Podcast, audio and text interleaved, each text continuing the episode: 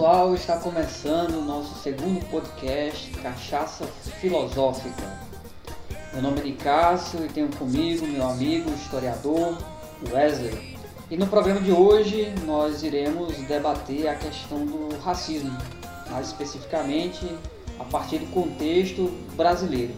Iremos também rapidamente comentar um pouco sobre esse movimento que ganhou repercussão mundial que é o movimento Black Lives Matter ou Vidas Negras Importam. Então é isso, sejam bem-vindos. Antes de mais nada, agradecer as pessoas que ouviram o nosso primeiro podcast. Lembrando que a gente ainda está aqui num formato de teste, mas eu já vi que em algumas plataformas, como o Spotify, tivemos sete pessoas ouvindo o nosso podcast. Olha aí, olha, sabia disso?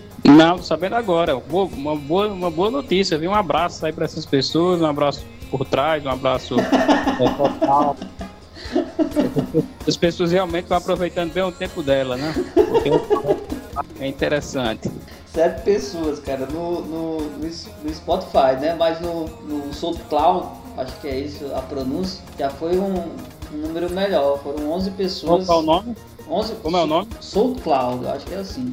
Aí, Foram 11? 11 pessoas, cara. 11 pessoas que ouviram, tivemos uma curtida. Não sei se, se chegaram até o final, se tiveram paciência de ouvir, né? Mas tivemos. Mas tá valendo. Tá valendo.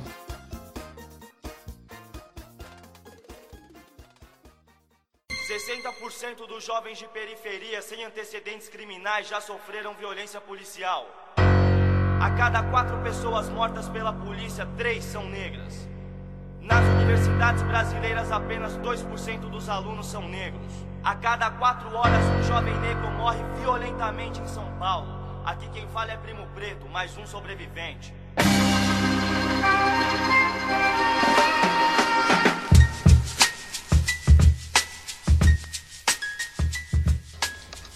Bem, ao som aí de Racionais MCs, iniciamos aqui a nossa discussão. É, já conhecia esse grupo?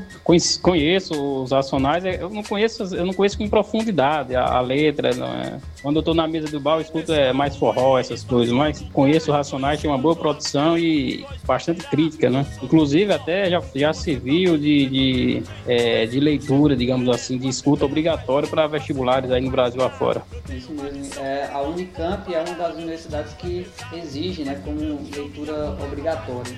A princípio é um, é um, é um álbum, né, um dos principais álbuns do, do Racionais. É, e aí é, foi lançado um livro por um professor, acho que de Pernambuco. Eu, inclusive já li esse livro. A, a, parte, a primeira parte do livro é um artigo né, do professor tentando relacionar as questões sociais e tal com alguns trechos da, da, da música, das músicas desse álbum, né, que é Sobrevivendo ao Inferno. É, a gente até esqueceu de falar isso, né, mas esse álbum, onde está essa música, acabamos de ouvir, é do álbum Sobrevivendo ao, ao Inferno de 1997. Então, a, o, esse livro começa com esse artigo desse professor, e aí a segunda parte do livro é, é só, é praticamente as letras da, das músicas, né, do, do álbum. E essa música que a gente acabou de ouvir, eu acho interessante porque ele traz esse, essas estatísticas, né? ele começa dizendo 60% dos jovens de periferia sem antecedentes criminais já sofreram violência policial. A cada quatro pessoas mortas pela polícia, três são negras. Nas universidades brasileiras, apenas 2% dos alunos são negros. A cada quatro horas, um jovem negro morre violentamente em São Paulo. Aqui quem fala é Primo Preto, mais um sobrevivente. Acho que isso mostra um pouco da realidade é, brasileira, né, Wes? Eu acho que se a, essa música ou álbum tentou é, representar um pouco daquele contexto da década de 90, talvez até da década de 80, eu acho que de lá para cá é, pouca coisa mudou, né? Tivemos algumas iniciativas aí é, do ponto de vista político, como a questão da, das cotas raciais, tentando é, resolver um pouco desse problema que inclusive está aqui citado na música, que é a questão da, da pouca presença das pessoas negras, né? É, dentro das, das universidades e, e eu acho interessante para a gente contextualizar esse nosso debate. Com certeza. Essa música, pelo que você falou aí, citando os números, ela é bastante atual. Inclusive, ela é visionária, porque ela antecede o que nós estamos vivendo agora no governo Bolsonaro, que é o inferno, né? Sobrevivendo a esse inferno. E essa, essa música é, um, é uma, na verdade, é um tapa na cara da, da, da sociedade, né? Mostrando e escancarando que o Brasil de fato não vive numa harmonia racial, que daqui a pouco nós vamos falar mais sobre isso, sobre essa situação, né? Mas o fato é que nós temos um, um país com a maior comunidade negra, digamos assim, no, no, mundo depois, de, quer dizer, fora da África, né? Nós ainda conseguimos, quer dizer, vivemos ainda num país extremamente com desigualdades tremendas entre os indivíduos brancos, entre, entre os indivíduos negros, né? Isso. E há pouco tempo, né, ganhou aí repercussão mundial, como destacamos no início, a, o movimento é, Vidas Negras Importam, né, se a gente for traduzir aqui para o português. E ganhou a partir da, de um caso que aconteceu lá nos Estados Unidos, que foi a morte de um cidadão negro, né, chamado George Floyd da cidade de Minneapolis. É, é, interessante, é interessante esse, esse movimento que ocorre no, nos Estados Unidos, porque ele acaba é, servindo de reflexo para outras ações que acontecem fora dos Estados Unidos. Aqui no Brasil nós tivemos algumas manifestações, também em outras regiões da, da, da América Latina. O, os Estados Unidos é um país onde o, racismo ainda predomina. Muita gente, quando estuda história, é, percebe, por exemplo, e todos vêm à mente quando se fala em racismo, o apartheid da África do Sul. No entanto, o regime de segregação que os Estados Unidos viveu até os anos 60, na lei mesmo, é, foi tão cruel quanto o apartheid. Inclusive, houve essas, essa luta contra o fim dessa desses, dessa, dessas leis que existiam nos Estados Unidos, que eram altamente preconceituosas e racistas, com a bandeira de Malcolm X, levantando essa questão de acabar com o racismo, e do próprio Martin Luther King, isso aí todos conhecem. Então, de lá para cá, dos anos 60, eu acho que esse movimento que, ocorreu nos Estados Unidos e vidas negras importam, é o maior que nós conseguimos presenciar. E eu até sugiro aí, não sei se você já teve a oportunidade de assistir, mas eu sugiro para você e para aqueles que de repente estão nos ouvindo, assisti o filme Green Book, que mostra um pouco desse processo de, de segregação a, racial nos Estados Unidos, né? Retrata ali um período, a segregação no, nos Estados Unidos ainda é forte, mas principalmente nos estados do, do, do sul. sul. Exato, principalmente nos estados do sul. E o filme retrata um artista é, negro que faz questão de fazer uma turnê justamente nesses estados para poder experienciar um pouco da realidade que os negros é, é, sofriam nos estados do sul norte-americano. Enfim, é mais ou menos essa linha do filme, não vou falar mais, mas fica aqui a, a, a dica. E aí, mas o que é interessante desse movimento Black Lives Matter, Vidas Negras Importam, é que ele, ele, ele surgiu em 2013. Então, assim, não é de hoje que o movimento é, é, está aí, né? E, mas ganhou repercussão com o caso do George Floyd, né? Foi o grande acontecimento, né? Foi o grande acontecimento para ganhar, assim, é, de fato, repercussão assim, global. É, e o que é interessante também destacar é que o movimento ele tem é, como liderança é, mulheres, né, mulheres negras que já atuavam em, em, outras áreas, em outras militâncias, já tinham outras militâncias, né, como é o caso de uma delas que é, é, representa a questão da, do, do, das empregadas domésticas, alguma coisa assim. E isso mostra um pouco do, do protagonismo feminino, que eu acho que é importante também é, é termos assim, uma liderança feminina no, nos movimentos sociais, nas lutas sociais. Com certeza. E, e, quando se fala, por exemplo, nesses movimentos que são ditas da minorias, né, mas a gente sabe que são minorias sociológicas, eu acho que a união só faz é agregar valor, né? Ou seja, as mulheres se juntando ali com os LGBTs, gays, né, mais, o, o, os negros também se juntando. Eu acho que as minorias sociológicas elas têm que se unir porque elas são a maioria de fato. E é muito interessante mesmo ver essas lideranças femininas tomando a iniciativa, levando essa bandeira à frente. Eu acho que isso aí tem que ser realmente aplaudido. Viu? Pois é, Wesley. E aí, quando o movimento surgiu, foi mais uma vez é, é, uma ação ou uma reação, melhor, é, melhor destacar, foi uma reação em relação à violência policial. E aí surge esse movimento, né? E ele vai ganhando força é, no contexto norte-americano e aí toma essa dimensão mais global. Mas o que é interessante destacar aqui, Wes, é que casos como esse de, de George Floyd é só o que acontece aqui no, no Brasil, né, cara? Ah, isso é verdade. Inclusive, esqueci até o nome, é Pedro o nome daquele, daquele menino que foi assassinado pela, pela polícia. É Pedro, se não me engano, Pedro Lucas. Estou esquecido agora. Sim. Porque são, são tantos nomes que a gente, são tantas pessoas que nós perdemos devido à truculência da polícia, que é difícil até a gente é, é, numerar aqui, né? Mais recentemente teve o caso da, da de uma, uma brasileira que, é, não sei se tu chegou a ver, mas ganhou repercussão é, é, midiática, enfim, que foi filmado, foi flagrado, um policial com o pé, cara, em cima da cabeça de uma, de uma mulher, cara, uma mulher negra, né, uma cidadã brasileira e tal. É, é, isso que a gente tá dizendo, né, cara, que essa, primeiramente, são duas coisas que, que é interessante a gente frisar. A truculência da polícia no caso dos Estados Unidos, mais precisamente nós trazendo para o Brasil. Né? O nosso estatuto da, da, da polícia ainda no Brasil ainda é, ela remete à ditadura militar, para você ter uma ideia. A formação dos policiais é uma formação dentro de uma hierarquia militar baseado no corporativismo e tendo na violência a sua, o seu principal mecanismo de, de atuação. É, o, que, o que ocorre nesse caso, se você, se você observar bem, é uma violência que, nesse caso, chega a ser seletiva, porque é uma violência contra a maioria pobre, a maioria negra. Então, é uma, uma, uma polícia que, que, a meu ver, precisa, nós temos que repensar. Nós temos que repensar várias coisas no Brasil, e uma dessas coisas que nós temos que repensar e reestruturar e modificar com certeza é a formação militar, né, que está preparada só para agredir, só para violentar os, os mais pobres. Mas nós sabemos que isso é uma realidade, né? O Brasil é um país com grandes desigualdades do ponto de vista é, social e econômico e as pessoas que acabam sendo vítimas da violência é, policial, em geral, são pessoas dos bairros mais humildes, periféricos e negros, né? Com certeza.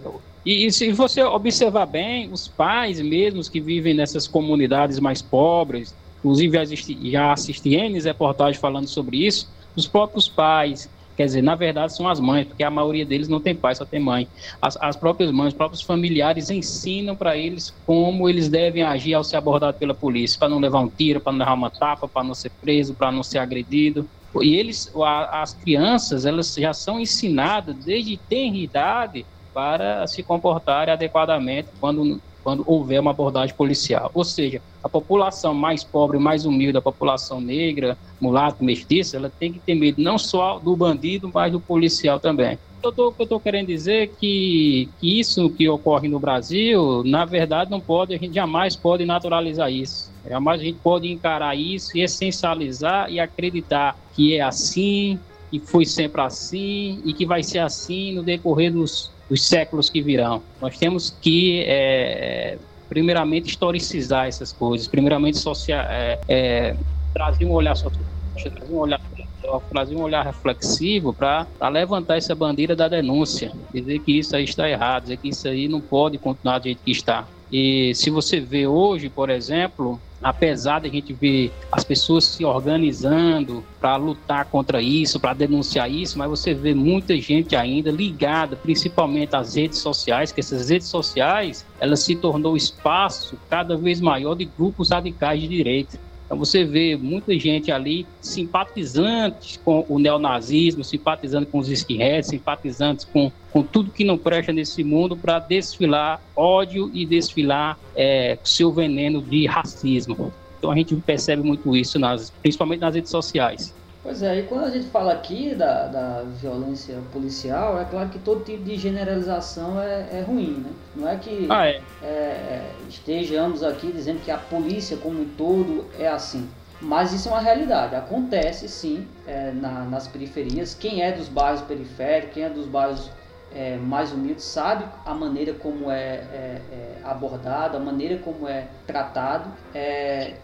E esse olhar preconceituoso, esse olhar racista, não é só da corporação militar, mas é, é, um olhar que está enraizado em todos os segmentos da, da sociedade. É comum, infelizmente, no Brasil, é, é, pessoas, não todas, mas algumas pessoas olharem é, para a periferia e para os bairros mais humildes é como espaço de, de bandido, né? como bairros de, de bandido, o que é um problema, né? o que demonstra um pouco o, o quão o preconceito e o racismo é presente no, no, Brasil, que a gente também tem essa mania de apresentar o Brasil como uma espécie de, de, de país que, é, como não tivemos uma experiência como a norte-americana, como a, a, a, experiência da África do Sul, né, onde, onde vimos ali uma política de segregação racial, às vezes a gente apresenta muito o Brasil como um país da, da miscigenação, né? um país que do convívio harmonioso entre as, as diversas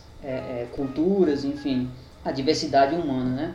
O que na realidade não é. Né? Nós sabemos que na prática o Brasil é um país muito preconceituoso e muito racista. Inclusive, é, Nicasso, tem um debate interessante em torno de grandes intelectuais no Brasil que não souberam, digamos assim, ou, ou, acabaram caindo dentro desse mito da harmonia, que o Brasil vive uma harmonia. Eu acho que há um grande esforço é, dos intelectuais, principalmente ligado a, essa, a esse, conserva, esse conservadorismo, a querer escamotear as várias contradições que existem no Brasil, as várias lutas de classes, de grupos que existem no Brasil. Um dos grandes nomes, por exemplo, dentro da, dentro da historiografia e dentro da sociologia é o Gilberto Freire, escreveu Casa Grande Senzala, por exemplo, uma obra magnífica, é, de uma erudição tremenda e de grande valor até os dias atuais. Só que o no Gilberto Freire acaba caindo nessa, nessa ideia de querer romantizar a escravidão. E nós, recentemente, escutamos um dos, um dos representantes do, do da líderes do, do, Palmares, aí colocado pelo governo Bolsonaro, a querer relativizar a escravidão,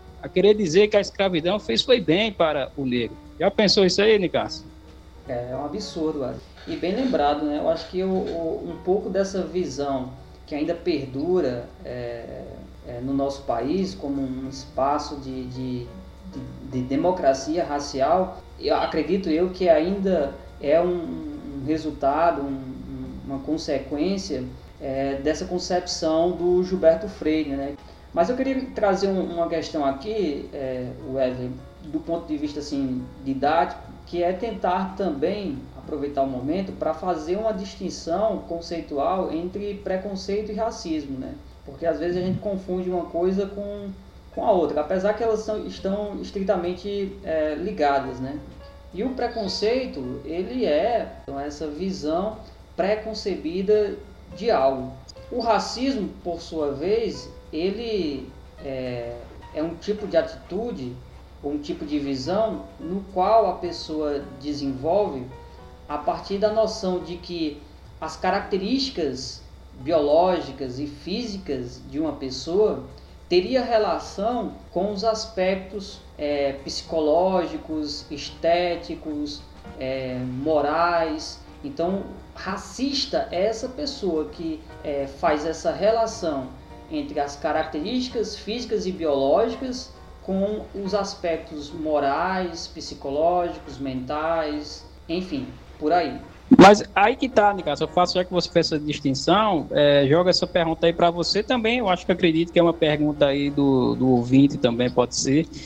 Mas à medida que esses preconceitos são estruturados dentro da sociedade, nós, nós encontraríamos aí um racismo estrutural. Muita gente fala, né? Muita gente ligada aos movimentos sociais fala que existe no Brasil esse racismo estrutural. A pessoa, é, digamos, ela já raciocina de maneira, digamos, racista e sem saber que é racista e nega que é racista, mas ali a postura acaba sendo racista. Vou até contar uma história interessante. Na verdade, é, é é, não é engraçada, assim, é, pode ser engraçada, não sei, mas é uma história interessante que na época, hoje não, porque esse negócio da internet é muito rápido, né? Esse negócio de meme é muito rápido. Mas na época, em 2018, um do 2018, 2017, um meme fez muito sucesso e foi aquele meme do negão do WhatsApp. Não sei se tu lembra. Já viu esse, esse meme, esse meme? Já, já vi sim. Já vi, já recebi.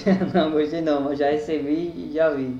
Pronto, todo mundo já viu aquele meme, é o meme mais famoso. Esse meme do negão do, do WhatsApp e o, da, e o do gemidão, né? São dois mais famosos. Engraçado que todos ligados à sexualidade, né? Aí, o, que é, o que é esse meme, para quem não lembra, esse, esse meme do negão do WhatsApp? É um cara de chapéu, é, é, nu e com um, um, o pênis. Eu estou colocando o conceito aí, conceito mais científico, né, cara? Pênis, falo, né? é, exposto, né? Quase batendo no chão, o bicho, né? arrastando no chão. E aquilo viralizava, e aquilo viralizava, interessante. E conversando com uma professora do, no, no mestrado, ensino de História que estava cursando, na cadeira justamente de, de, de a gente discutia sobre essas questões afros, eu perguntei a ela como, como é que seria uma explicação é, dessa febre do, do negão do WhatsApp, como é que ela via isso, né? Negão do WhatsApp dentro de uma aula de história, né? E ela, e ela foi explicou, explicou, explicou interessante. Ela vai dizer, ó, porque na verdade, quando os europeus encontraram o mundo africano, o mundo africano para além da, da do litoral, quando eles adentraram ali e começaram a, a escravização, a, justifica, a justificativa para escravizar os negros foi justamente a bestialidade. Então, não, não é à toa que o, os órgãos genitais do, dos negros, eles foram comparados a órgãos genitais dos animais. Ou seja, você acaba compartilhando isso sem saber que é devido a essa estrutura mental que é racista que você faz isso, que você ri de uma coisa dessa, que você acaba compartilhando uma coisa dessa. É um racismo ali que está estruturado em você, você é, não se dá conta. Achei interessante isso que tu falou, porque eu li há, há um tempo atrás um artigo do, de um professor chamado Capinguele Munanga.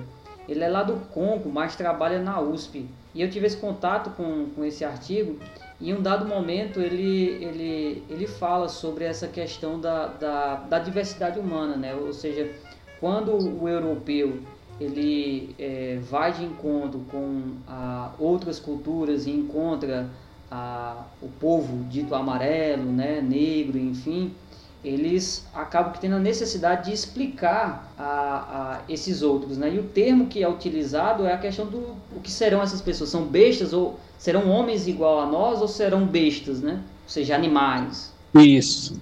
Há, há sempre essa comparação, né? De, de comparar o outro a um animal, algo inferior do que o europeu. Por isso que você vai ter nos anos, nos anos 50, precisamente, é um movimento na África, na América Latina, que é o chamado movimento descolonial, que é um movimento que vai tentar é, não só uma libertação é, política, mas uma libertação epistemológica, inclusive do, do, dos próprios instrumentos racionais que os europeus usam. Muita gente vai se negar ou vai querer retrabalhar, mas com uma postura dentro do seu próprio país, dentro do seu próprio continente, para explicar o seu próprio mundo. Aí você vai ter figuras como o Fan, Fanon, na, na, ligado mais ali à Argélia, na África, né? você vai ter é, o Walter Miolo, o Aníbal Quirrano, todos eles com essa postura de negação. Por quê? Porque os instrumentais que os europeus utilizavam para compreender o mundo eram os mesmos instrumentais que foram utilizados para justificar essa, essa postura de superioridade. Eu acho legal isso que está falando porque me recorda mais uma vez a, a esse artigo que eu, que eu, acabei de citar.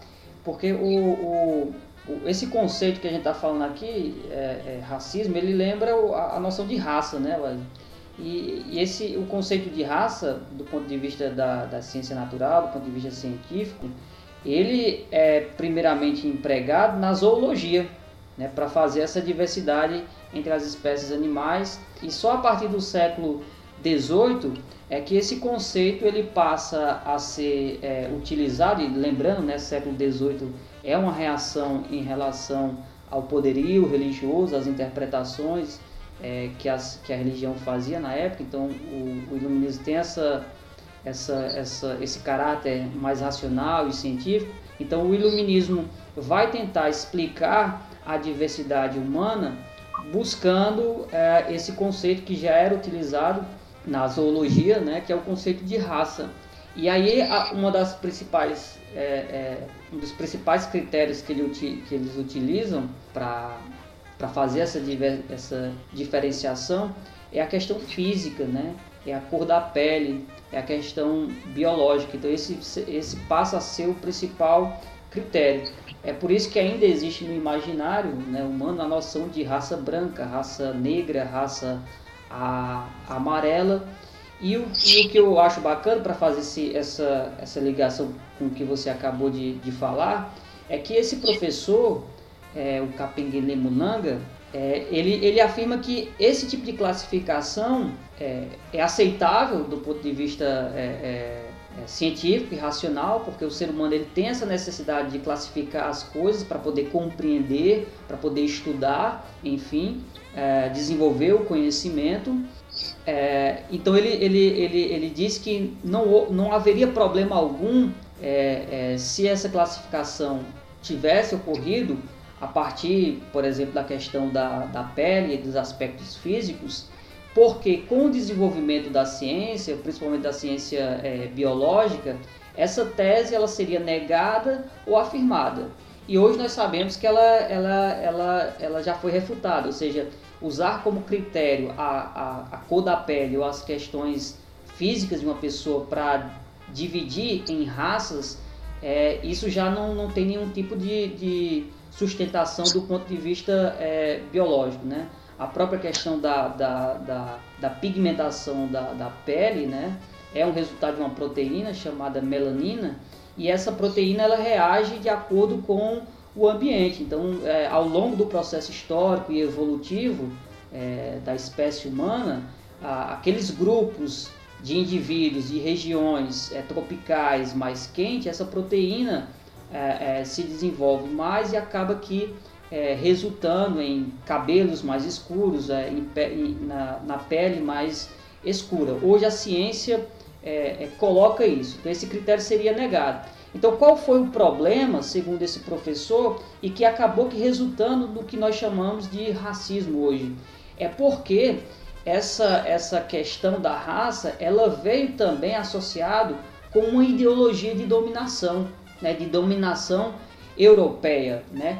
Foi colocado, além de, de, de, de diferenciar essas raças é, em raça branca, negra e amarela, foi colocado também uma hierarquização, colocando a raça branca como a melhor, em todos os, os sentidos, do ponto de vista civilizatório, do ponto de vista estético.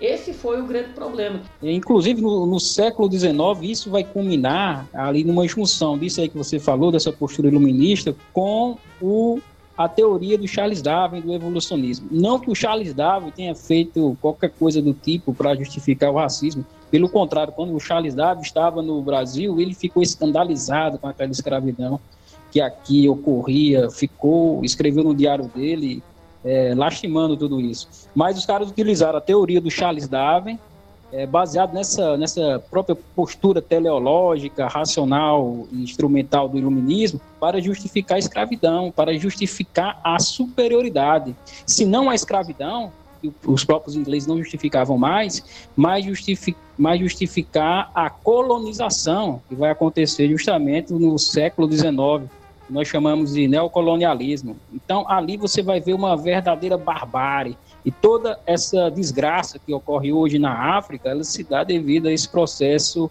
é, de, é, de neocolonialismo que ocorre. Inclusive, muita gente fica espantado, tem que ficar espantado mesmo e ficar com, com, com terror ao, ao, estudar o nazismo e ver o que, o que eles fizeram no Holocausto. Mas no Congo, o que Leopoldo II fez foi análogo, foi algo é digno também de ele ser colocado entre os piores ali na prateleira do inferno, junto com Hitler, Stalin e companhia. É uma, é uma barbaridade. Agora, lembrando, a gente remetendo aqui a Gilberto Freire, que e, porque o Gilberto Freire vai romantizar a coisa e vai pegar essas teorias todas que nós estamos falando e vai trazer o lado positivo do, é, do, do ser negro, da cultura negra. Por exemplo, ele, ele, ele vai justamente remeter aquela ideia, aquela ideia que que a cultura negra ela, ela trouxe valores interessantes nesse processo de miscigenação para o Brasil. Porque, como eu estou dizendo a você, o Brasil é um país de inúmeras contradições, o Brasil é um país de inúmeros, de inúmeros problemas, é, de inúmeras, de inúmeras é, divergências, é, incongruências. Por exemplo, a gente vai ver um Brasil que não faz nenhuma política de, de, de integração dos negros quando acaba a abolição é, quando acaba a escravidão com a abolição em 1888, nós tivemos uma política, é, nós tivemos perseguições aos terreiros, para você ter uma ideia, os terreiros, as religiões, que sempre teve essa negrofobia, mas nós tivemos com Vargas, por exemplo, a aproximação e a, e a tentativa de querer valorizar essa, essa cultura, essa cultura afro-brasileira. Nos anos, nos anos 80, nós vamos ter ali uma tentativa de grupos, é claro que muito ligada a, a, a determinadas militâncias, mas nós tivemos a, a oficialização ali do, do, do patrimônio do Zumbi dos Palmares, né? Então, o Brasil é esse, país. Agora, o que nós não podemos é, esquecer é justamente denunciar essa questão. E muitos querem dizer que, devido a, a, esses pequenos gestos, aqui não há escravidão, que aqui, quer dizer, que aqui não houve escravidão. Chega até gente para dizer isso, que não houve escravidão no Brasil. Ou dizer que foi uma escravidão branda, como uma ditadura branda, que também tem gente que houve. E tem gente que diz que a escravidão foi algo positivo e que racismo no Brasil não existe. É, o que é um problema, ao meu ver, é, afirmar um tipo de coisa como essa. E, e isso que você falou, uh, Wesley, partindo da, da questão do Gilberto Freire, na questão da valorização é, da miscigenação aqui no Brasil e da cultura negra, é, isso me, me, me faz é, pensar que uma das ferramentas é, para o combate ou para tentar problematizar essa questão do racismo no Brasil é a questão, primeiramente, da mobilização dos movimentos sociais, do movimento negro, que é, que é importante né, como luta social, e a questão também das políticas públicas, né, políticas afirmativas, né, como, por exemplo, é, tivemos a, a, a questão das cotas raciais, não é a solução, é claro que não é, mas é uma, uma uma política que tenta resolver um determinado problema, que é justamente a, a, a falta de representatividade negra dentro das universidades, é, dentro de algumas, de algumas profissões também, que eu, ao meu ver é interessante. E outra política que eu percebo que é também um dos caminhos, uma das possibilidades, é a que está inserida no, na LDB, no qual coloca como conteúdo obrigatório a questão do, do da cultura afro-brasileira, né, no processo de, de, de construção é, da, da, do país, né, nas lutas sociais, né, e a LDB é muito clara quando coloca que essa, esse conteúdo deve ser ministrado dentro das disciplinas de, de artes, de história, é, da literatura. Acho que um dos caminhos pro, para o enfrentamento do, do racismo é, também está aí. Né? Claro que não é a, a, a solução, a única solução, mas eu acho que o desenvolvimento e a luta e a busca por políticas afirmativas, eu acho que é, é um aspecto positivo quando acontece, quando é realizado. Com, com certeza, né? Já dizia ah, esqueci agora quem disse, mas disse a frase é mais importante, né? Importante não é o santo, importante é o milagre, né? Já dizia vovó. E a pessoa dizia o seguinte, ó, é, não basta você ser, é, não ser racista, tem que ser antirracista. Então nós temos que é, sempre manifestar isso, sempre lutar, levantar a bandeira, é, ir às ruas quando tiver oportunidade e bater contra é, toda política, toda postura é, racista e, e, e, tentar justamente lutar por políticas afirmativas. As cotas, elas surgem como para como um processo de mitigação do problema. É claro que as cotas não vai resolver o problema, mas pelo menos mitigar, pelo menos diminuir um pouco ali é, essa situação no Brasil que é tão desigual. Ah, o que o pessoal ligado à direita, Nicas, o que é que esse pessoal ligado à direita a extrema direita, podemos até dizer, eles alegam. Eles alegam o seguinte: essa política de cotas ela procura tratar o negro de maneira diferente. Já que ele procura tratar o negro de maneira diferente, eles não são, não estão dentro da isonomia. E se eles não estão dentro da isonomia e tratam o negro diferente, eles são racistas. Então nós que defendemos uma política de cota, nós somos racistas. Na cabeça desse pessoal que, faz esse silogismo aí, sem pé nem cabeça, que deixaria até o próprio Sócrates admirar com tamanho tolice. É, é um tipo de raciocínio, cara, que, que não leva em consideração os aspectos históricos, sociais e materiais, né? O próprio, o próprio presidente da República, Bolsonaro, né? Para alguns Bozo, né? Mais conhecido como Bozo, é, ele, ele disse que não tem dívida histórica nenhuma, que ele nunca escravizou, nunca escravizou ninguém. E muitos ligados a esse pensamento do, do Jair acredito também na mesma coisa, que não existe uma dívida histórica, que não existe nada ali, eu não escravizei ninguém. Ou seja, eles não têm uma consciência histórica. Inclusive, é, no Brasil, é um, é um grande problema a gente falar de consciência histórica. Enquanto que você vê, por exemplo, países ligados a, a uma valorização maior da história e das ciências humanas em geral, no Brasil você vê, se você for estudar isso, você vai ver o desmantelo que foi, né? É, por exemplo, a filosofia, você sabe, você é professor de filosofia, ela foi extinta, né, durante alguns anos no Brasil e só voltou depois, né? Não é isso? Isso, exatamente. É, teve um momento na, um momento na ditadura que história e geografia deixaram de, de existir, se tornaram as chamadas ciências sociais que tentava harmonizar tudo ali. Então, você vê problemas, você vê problema nessa, nessa, nessa cultura ainda nossa que, dessa consciência histórica que se faz na rua, você vê muitos problemas. E o maior exemplo disso é o presidente Jair Bolsonaro. Mas para desmantelar esse argumento deles, é porque eles estão partindo do princípio errado. Porque o princípio, Nicasso, aí não é de isonomia, mas de equidade. A isonomia, ele quer tratar todo mundo de maneira igual. Só que você não tem condição de tratar todo mundo de maneira igual, não é isso? Por isso que eu, eu, eu destaquei aqui a questão é, do aspecto social e material, né? Ou, ou, seja, de onde estão partindo essas pessoas, né? Então, assim, é, devemos problematizar isso aí, né? E aí sim entra isso que você está colocando aqui, que é o conceito de, de equidade, né? Isso, o conceito de equidade. Por quê? Porque as pessoas elas têm que ser tratadas com justiça de acordo com as suas diferenças. Né? Não tem condições de você tratar uma pessoa que só tem uma, uma alternativa, uma pessoa que tem múltiplas alternativas. Não tem condições de você tratar uma pessoa, as pessoas de maneiras iguais nesse sentido. Você tem que criar, principalmente um país como o nosso, como é desigual.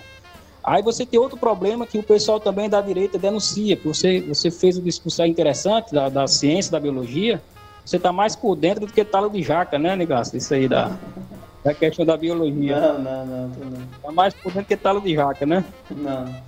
É, porque quando você falou bem, essa questão da raça é uma questão que foi ultrapassada. É, e a direita denuncia, por exemplo, quando o pessoal ligado às minorias, elas, elas fazem aquelas políticas de avaliar se o indivíduo é negro ou não. Porque você sabe que dentro dessas políticas de cotas há pessoas que se aproveitam, pessoas brancas, louras, dos olhos azuis, né? ela se aproveita e se autodeclara pardo, se, se autodeclara negra, se autodeclara indígena para pegar essas vagas de cota que não seria destinada a ela.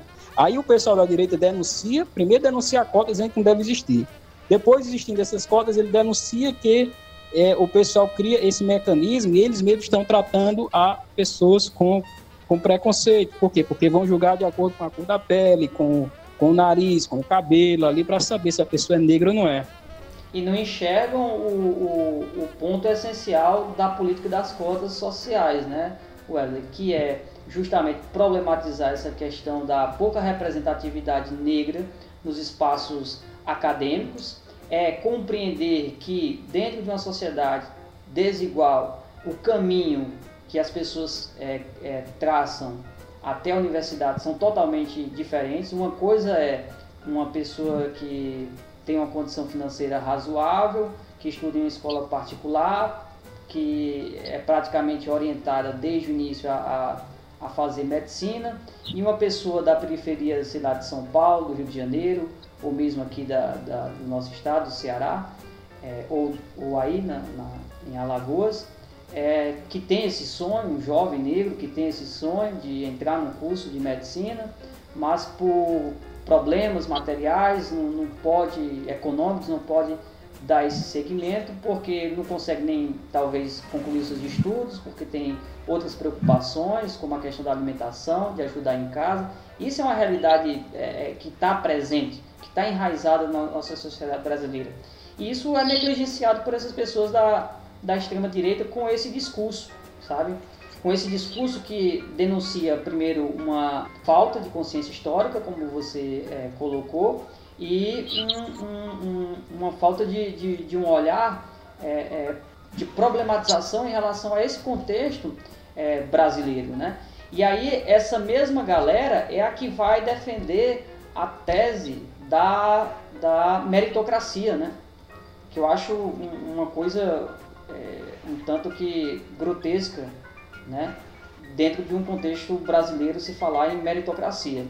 E outra, é. eu não estou querendo dizer que de repente um, um jovem, um, uma garota, um, um garoto de, um, de uma periferia, é, não tem a capacidade, por ser de um, de, uma, de um bairro periférico ou por não ter tantas condições econômicas, eu não estou querendo dizer que ela é incapaz de chegar à, à universidade. Não é isso. Mas o que a gente está querendo destacar aqui, a partir dessa noção de equidade, é que o ponto né, de, de, de saída de cada um é diferente é, a partir do seu contexto material e econômico. Isso é verdade. É, é, porque é o seguinte: é, o pessoal ligado a esse pensamento de direita, principalmente no Brasil hoje, ele se vincula com o pensamento predominante, que é o pensamento neoliberal. E o pensamento neoliberal fantasia com esse conceito de indivíduo separado da sociedade. Então, para o liberal, para esse pessoal ligado ao pensamento de direita, indivíduos que, que não se articulam, indivíduos que não têm grupos, indivíduos que surgem como se fosse por geração espontânea. Ou seja, eles não conseguem entender que esse indivíduo ele está ligado a uma família, ele está ligado a uma comunidade, ele está ligado a uma classe social.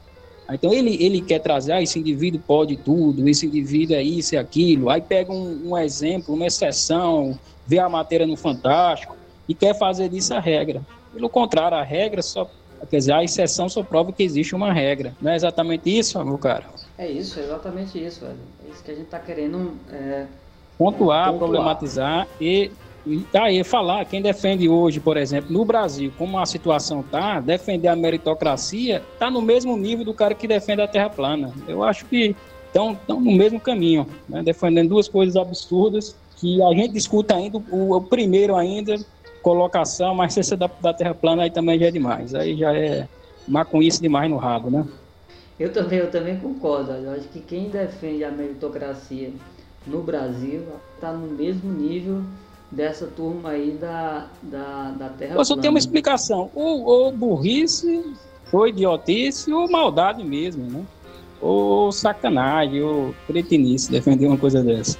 Esses dois motivos. E o que é mais anacrônico, mais estranho, mais é, esquisito, é que às vezes você encontra pessoas, é, é, é enfim, trabalhadores, pessoas que são justamente esses bairros é, periféricos, os bairros mais humildes, enfim, um trabalhador comum como eu e você, enfim, é, reproduzindo esse tipo de, de ideologia, esse tipo de pensamento. Por exemplo, afirmando que o Brasil não é um país racista que, e que as cotas raciais, portanto, é, é, não deveria existir, pois ela vai fazer justamente uma diferenciação das pessoas a partir da cor da pele. São pessoas que defendem a questão da meritocracia, né, que a, as oportunidades e as chances estão aí, né, basta querer, basta estudar, e aí vão utilizar desses exemplos isolados né,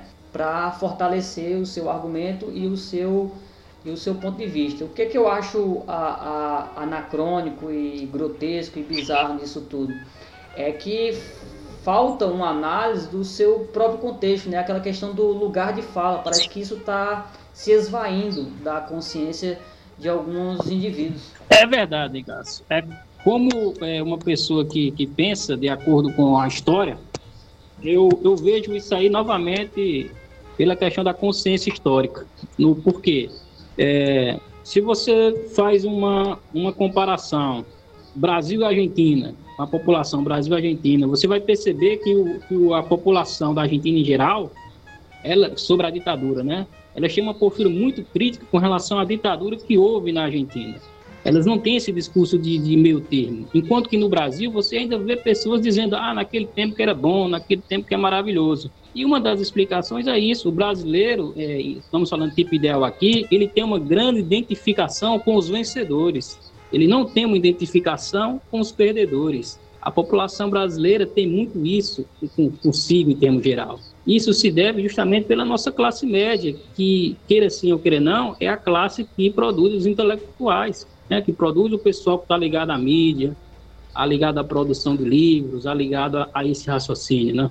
Concordo essa essa visão que, que temos, né? Eu acho que a, a população brasileira ela tem esse esse sintoma, né? Esse, esse problema de sempre ter como identificação a, a, a parte vitoriosa, né?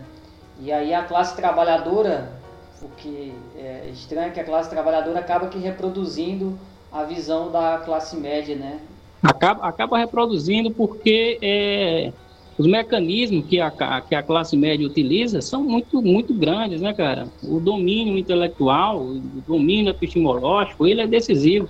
Então, é por isso que a, a, a classe trabalhadora ela tem que se unir, lutar para essas, essas políticas de afirmação, para ocupar cada vez mais esses espaços.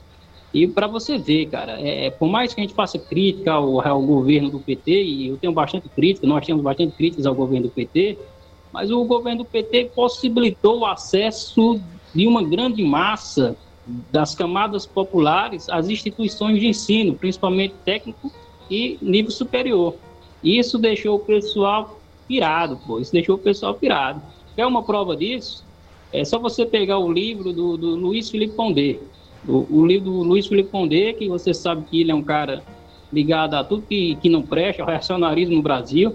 Quem tiver coragem aí, tiver, como diz meu avô, tiver três ovos para ler, pega o livro O Guia Politicamente Correto da Filosofia.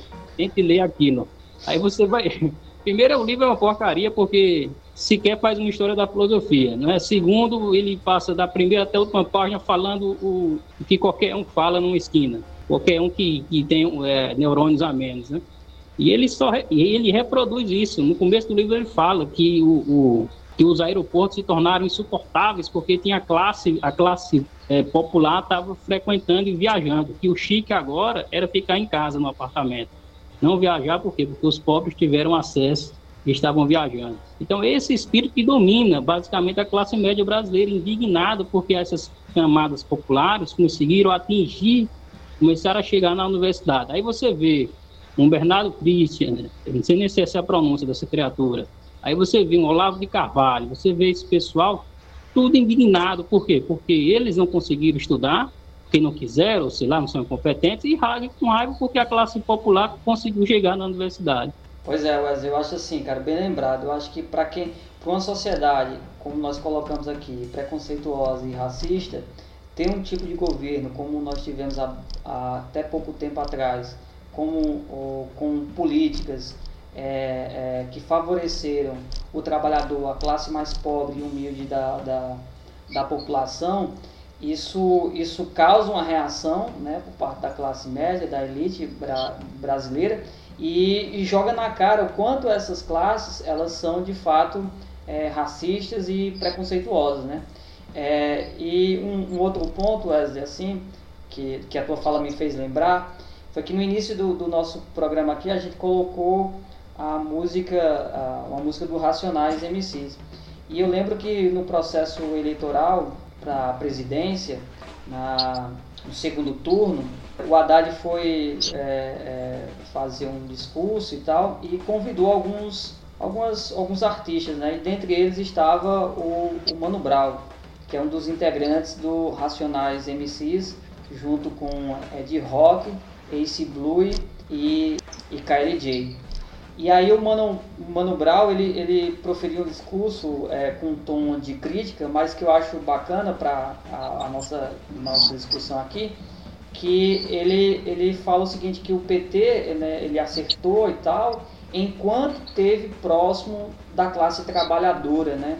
Mas enquanto ele se distanciou e foi meio que sendo seduzido pelo projeto de poder, enfim, quando ele se distanciou da população, ele acabou que tropeçando, caindo, enfim, e, e acabou que não conseguindo vencer o, o Jair Bolsonaro.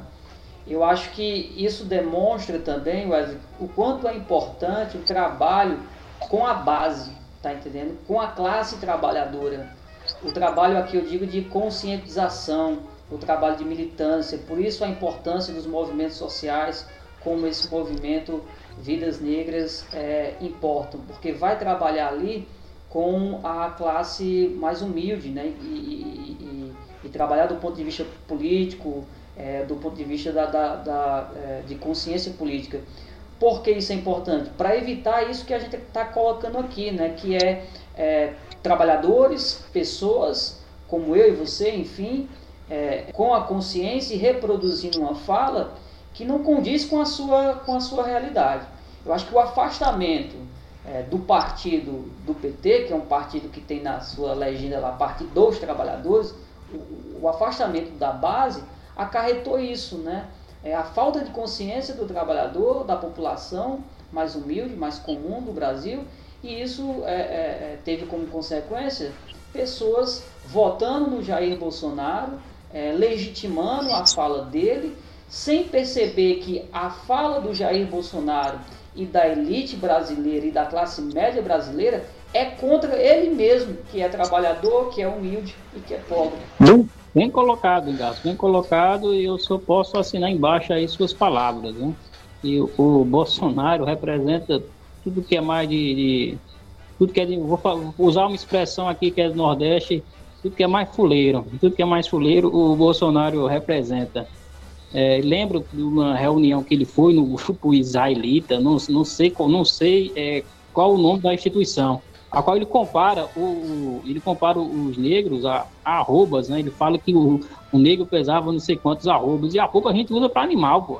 Um absurdo. Um absurdo. Né? E o Bolsonaro, ele só não foi é, julgado por isso, aí se não me engano foi condenado porque foi se tornou presidente. Porque você sabe toda a putaria que você fez como, é, antes na, na presidência, isso é tudo colocado em, em parentes, né? Você não vai ser julgado pelo que você fez antes. Só depois, quando acabar a presidência. A não ser se você cometeu um ato ilícito dentro da, da, da sua, do seu governo. Aí já, já pode sim ser julgado. Mas, enfim, a, nossa, a, nossa, a nossa sociedade, eu, eu, não vejo, eu não vejo, por exemplo, só um muro, né? Eu vejo frechas, vejo, vejo possibilidades de mudança, principalmente quando esses movimentos surgem na rua é, sem, sem, sem necessidade até de, de uma liderança. Por exemplo, esses movimentos que ocorreram, de uma liderança que eu falo política ou partidária, esses movimentos que ocorreram no Brasil, os movimentos anti, antifascistas, né, eles ocorreram a despeito do, dos partidos políticos. Né? Você vê que nenhum grande político apoiou esses movimentos de esquerda. Ah, mesmo os partidos políticos ficaram ressabiados e apoiados devido a essa questão da pandemia, etc, etc. A gente pode até discutir isso depois. Mas a esperança é essa, porque a, os movimentos, as pessoas se unem e vão à, à luta, vão às ruas lutar contra uma sociedade racista. Bem, pessoal, então chegamos aqui ao fim do nosso programa, né? A gente tentou aqui traçar uma linha de raciocínio, mas as, as ideias vão surgindo e a gente vai seguindo o fluxo. Espero que vocês tenham gostado. Valeu, Valeu cara. Um abraço aí para todos e espero que o vídeo tenha gostado.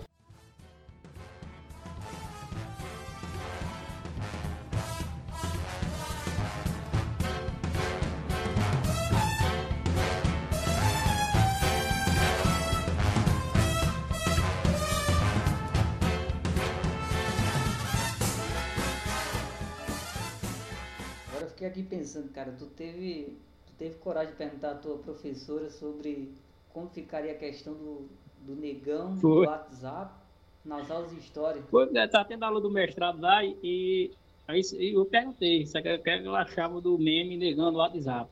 Negão com a rolona. Não sei o que, é que a senhora achou daquele meme com o negão com a rolona do WhatsApp.